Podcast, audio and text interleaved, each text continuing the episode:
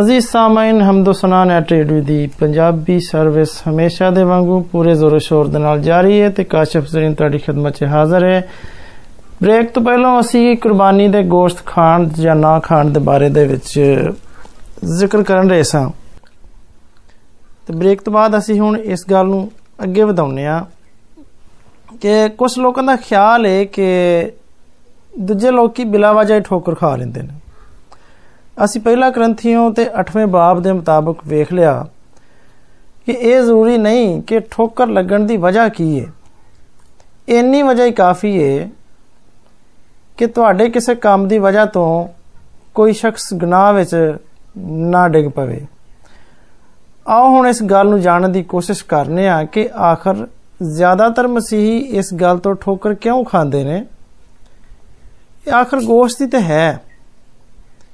ਆਓ ਜ਼ਰਾ ਚੰਦ ਇੱਕ ਗੱਲਾਂ ਵੇਖੀਏ, ਜਿਹੜੀਆਂ ਆਮ ਤੌਰ ਤੇ ਮਸੀਹੀ ਲੋਕਾਂ ਦੇ ਲਈ ਠੋਕਰ ਦਾ ਬਾਇਸ ਬਣਦੀਆਂ ਨੇ। ਸਭ ਤੋਂ ਵੱਡੀ ਗੱਲ ਜਿਹੜੀ ਮਸੀਹੀ ਲੋਕਾਂ ਦੇ ਲਈ ਠੋਕਰ ਦਾ ਬਾਇਸ ਬਣਦੀ ਏ, ਉਹ ਇਹ ਵੇ ਕਿ ਇਹ ਕੁਰਬਾਨੀ ਉਹਨਾਂ ਦੇ ਵੱਲੋਂ ਇਜ਼ਹਾਕ ਦੀ ਕੁਰਬਾਨੀ ਦੀ ਯਾਦ 'ਚ ਨਹੀਂ, ਬਲਕਿ ਇਸਮਾਈਲ ਦੀ ਕੁਰਬਾਨੀ ਦੀ ਯਾਦ ਵਿੱਚ ਗੁਜ਼ਰਾਣੀ ਜਾਂਦੀ ਹੈ ਮਸੀਹੀ ਲੋਕ ਇਸ ਗੱਲ ਉਤੇ ਮਾਨ ਰੱਖਦੇ ਨੇ ਕਿ ਇਜ਼ਹਾਕ ਹੀ ਵਾਦੇ ਦਾ ਫਰਜ਼ੰਦ ਹੈ ਤੇ ਉਸੇ ਨੂੰ ਕੁਰਬਾਨੀ ਦੇ ਲਈ ਲੈ ਜਾਇਆ ਗਿਆ ਸੀ।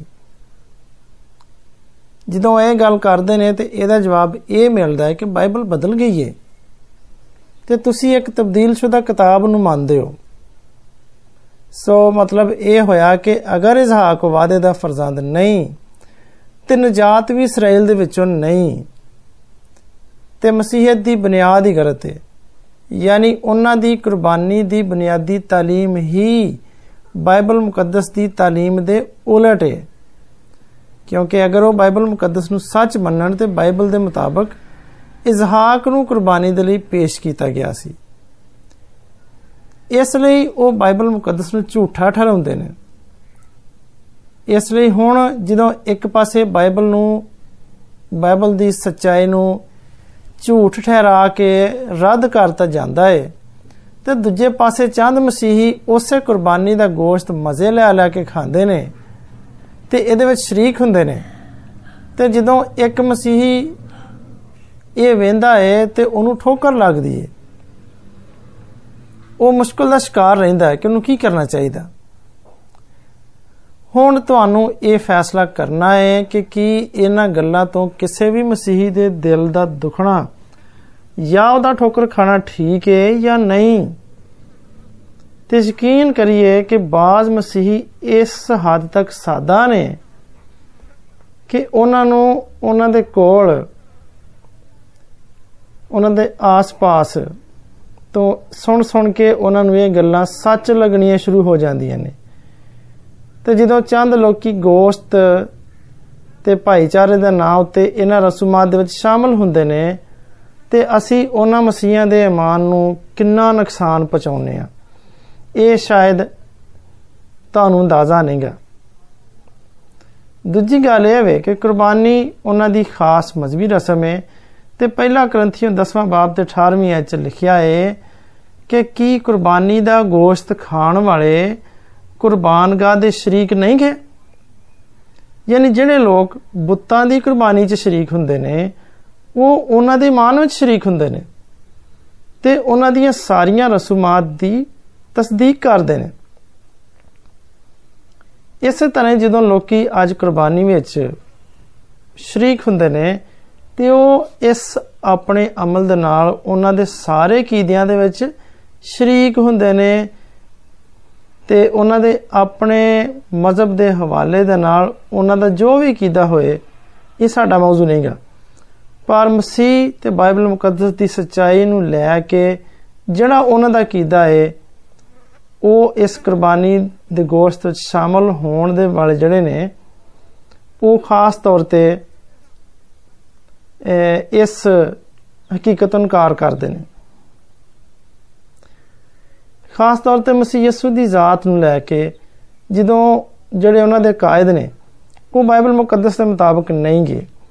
ਉਹ ਖੁਦਾਮ ਯਸੂ ਨੂੰ ਨਾ ਤੇ ਖੁਦਾ ਦਾ ਪੁੱਤਰ ਮੰਨਦੇ ਨੇ ਤੇ ਨਾ ਹੀ ਨਜਾਤ ਦੇਹਿੰਦਾ ਤੇ ਨਾ ਹੀ ਨਬੀ ਤੋਂ ਵੱਧ ਕੇ ਉਹਨੂੰ ਕੋਈ ਅਹਿਮੀਅਤ ਦਿੰਦੇ ਨੇ। ਸੋ ਜਦੋਂ ਤੁਸੀਂ ਕੁਰਬਾਨੀ ਦੇ ਵਿੱਚ ਸ਼ਰੀਕ ਹੋਵੋਗੇ ਤੇ ਤੁਸੀਂ ਉਹਨਾਂ ਦੇ ਅਕਾਇਦ ਦੀ ਵੀ ਤਸਦੀਕ ਕਰ ਦਿਓਗੇ।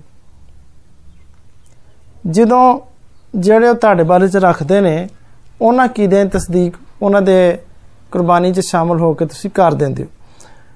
22ਵੀਂ ਆਇਤ 'ਚ ਲਿਖਿਆ ਹੈ ਕਿ ਕੀ ਅਸੀਂ ਖੁਦਾਵੰਦ ਨੂੰ, ਖੁਦਾਵੰਦ ਦੀ ਗੈਰਤ ਨੂੰ ਜੋਸ਼ ਦਿਵਾਉਂਦੇ ਆ ਕੀ ਅਸੀਂ ਉਸ ਤੋਂ ਜ਼ਿਆਦਾ ਜ਼ੋਰਾਵਰ ਔਰ ਉਸ ਰਸੂਲ ਇੱਥੇ ਮਸੀਹ ਦੇ ਬਦਨ ਦੀ ਸ਼ਰਾਕਤ ਦੀ ਮਿਸਾਲ ਇਸਤੇਮਾਲ ਕਰਦਾ ਹੈ।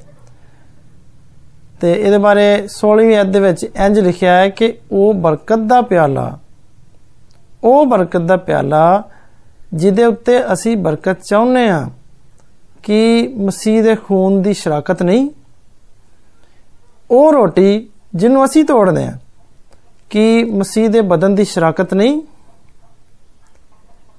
ਕਿ ਮਸੀਹੀ ਕਿਸੇ ਗੈਰ ਕੌਮ ਦੇ ਲੋਕਾਂ ਨੂੰ ਮਸੀਹ ਦੇ ਬਦਨ ਵਿੱਚ ਸ਼ਰੀਕ ਹੋਣ ਦੀ ਦਾਵਤ ਦੇ ਸਕਦੇ ਨੇ? ਜਦੋਂ ਤੱਕ ਕਿ ਕੋਈ ਮਸੀਹ ਉਤੇ ਇਮਾਨ ਲਿਆ ਕੇ ਉਹਨੂੰ ਆਪਣਾ ਨਜਾਤ ਦਹਿੰਦਾ ਨਾ ਕਬੂਲ ਕਰ ਲੇ। ਸੋ ਇਸੇ ਤਰ੍ਹਾਂ ਮਸੀਹੀ ਵੀ ਗੈਰ ਕਵਾਮ ਦੀ ਮਜ਼ਬੀ ਰਸੂਮਾਤ ਵਿੱਚ ਸ਼ਾਮਲ ਨਹੀਂ ਹੋ ਸਕਦੇ। ਕਿਉਂਕਿ ਮਜ਼ਬੀ ਰਸੂਮਾਤ ਦੇ ਵਿੱਚ ਸ਼ਰੀਕ ਹੋਣਾ, ਉਹਨਾਂ ਦੇ ਇਮਾਨ ਦੇ ਵਿੱਚ ਸ਼ਰੀਕ ਹੋਣਾ ਤੇ ਯਾਦ ਰੱਖੋ, ਪਹਿਲਾ ਪਤਰਸ ਦੂਸਰਾ ਬਾਬ ਤੇ 16ਵੀਂ ਆਇਤ ਚ ਲਿਖਿਆ ਹੈ ਕਿ ਆਪਣੇ ਆਪ ਨੂੰ ਆਜ਼ਾਦ ਜਾਣੋ, ਪਰ ਇਸ ਆਜ਼ਾਦੀ ਨੂੰ ਬਦੀ ਦਾ ਪਰਦਾ ਨਾ ਬਣਾਓ, ਬਲਕਿ ਆਪਣੇ ਆਪ ਨੂੰ ਖੁਦਾ ਦੇ ਬੰਦੇ ਜਾਣੋ। ਅਜ਼ੀਜ਼ ਸਾਮਾਈਨ ਮਾਸ਼ਰਤੀ ਤੌਰ ਤੇ ਤੁਸੀਂ ਜ਼ਰੂਰ ਮਿਲ ਜੁਲ ਕੇ ਰਹੋ, ਤਾਂ ਕਿ ਮਸੀਹ ਦਾ ਕਿਰਦਾਰ ਉਹਨਾਂ ਉੱਤੇ ਜ਼ਾਹਰ ਹੋਏ। ਉਹਨਾਂ ਨਾਲ ਮੁਹੱਬਤ ਰੱਖੋ। ਪਰ ਖਾਸ ਮਜ਼ਬੀ ਰਸੂਮਾਤ ਦਾ ਹਿੱਸਾ ਨਾ ਬਣੋ। ਕਿਉਂਕਿ ਤੁਸੀਂ ਬਹੁਤ ਸਾਰੇ ਮਸੀਹਾਂ ਦੇ ਲਈ ਠੋਕਰ ਦਾ ਸਬਬ ਬਣ ਕੇ ਤੇ ਮਸੀਹ ਖੁਦਾਵੰਦ ਦੇ ਖਿਲਾਫ ਗੁਨਾਹ ਕਰਕੇ ਕਿਸੇ ਗੈਰ ਇਮਾਨਦਾਰ ਨੂੰ ਮਸੀਹ ਦੇ ਲਈ ਨਹੀਂ ਜਿੱਤ ਸਕਦੇ। ਇਸ ਸਾਰੇ ਮਸਲੇ ਨੂੰ ਤੁਹਾਡੇ ਲਈ ਮਜ਼ੀਦ ਆਸਾਨ ਬਣਾ ਦਿੱਤਾ ਗਿਆ ਹੈ।